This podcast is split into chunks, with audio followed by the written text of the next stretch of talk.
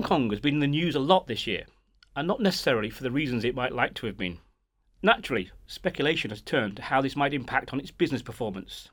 Here to cast a little light on this is Alice Tsang, Assistant Principal Economist with HKTDC Research. Alice, 2019 has famously not been a vintage year for Hong Kong. So, uh, how has that impacted on its overall export performance?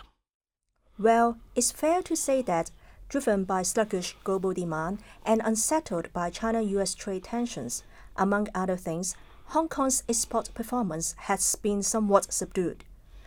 Overall, its export growth actually entered negative territory in November 2018.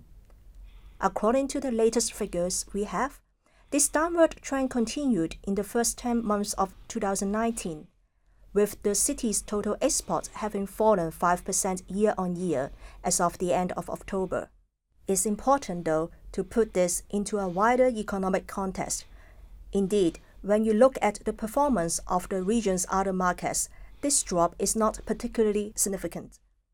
Over the same period, for instance, Japan's exports fell by 5%, Singapore's by 6%, and South Korea's by 11%. So, how are things like to play out in terms of Hong Kong's 2020 export prospects?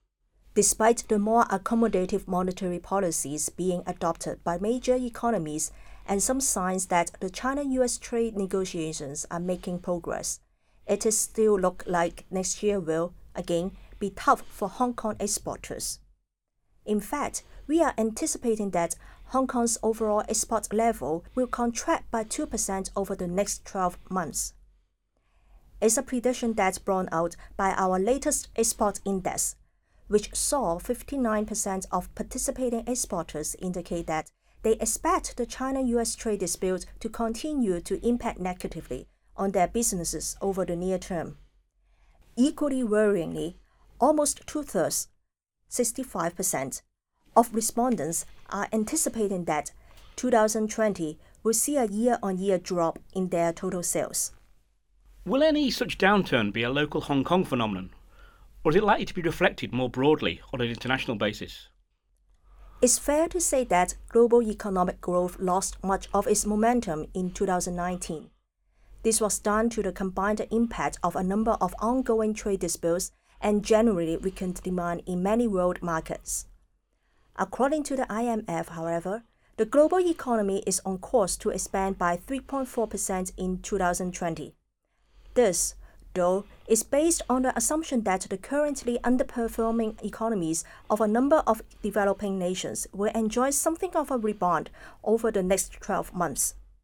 In the case of the advanced economies, overall growth is heavily reliant on the performance of the US.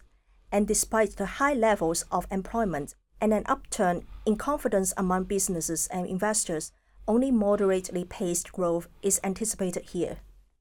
Over the longer term, what is the biggest threat to the resumption of sustained economic growth for both Hong Kong and the wider world? Protectionism. This is undoubtedly the biggest threat to Hong Kong's export next year and well beyond.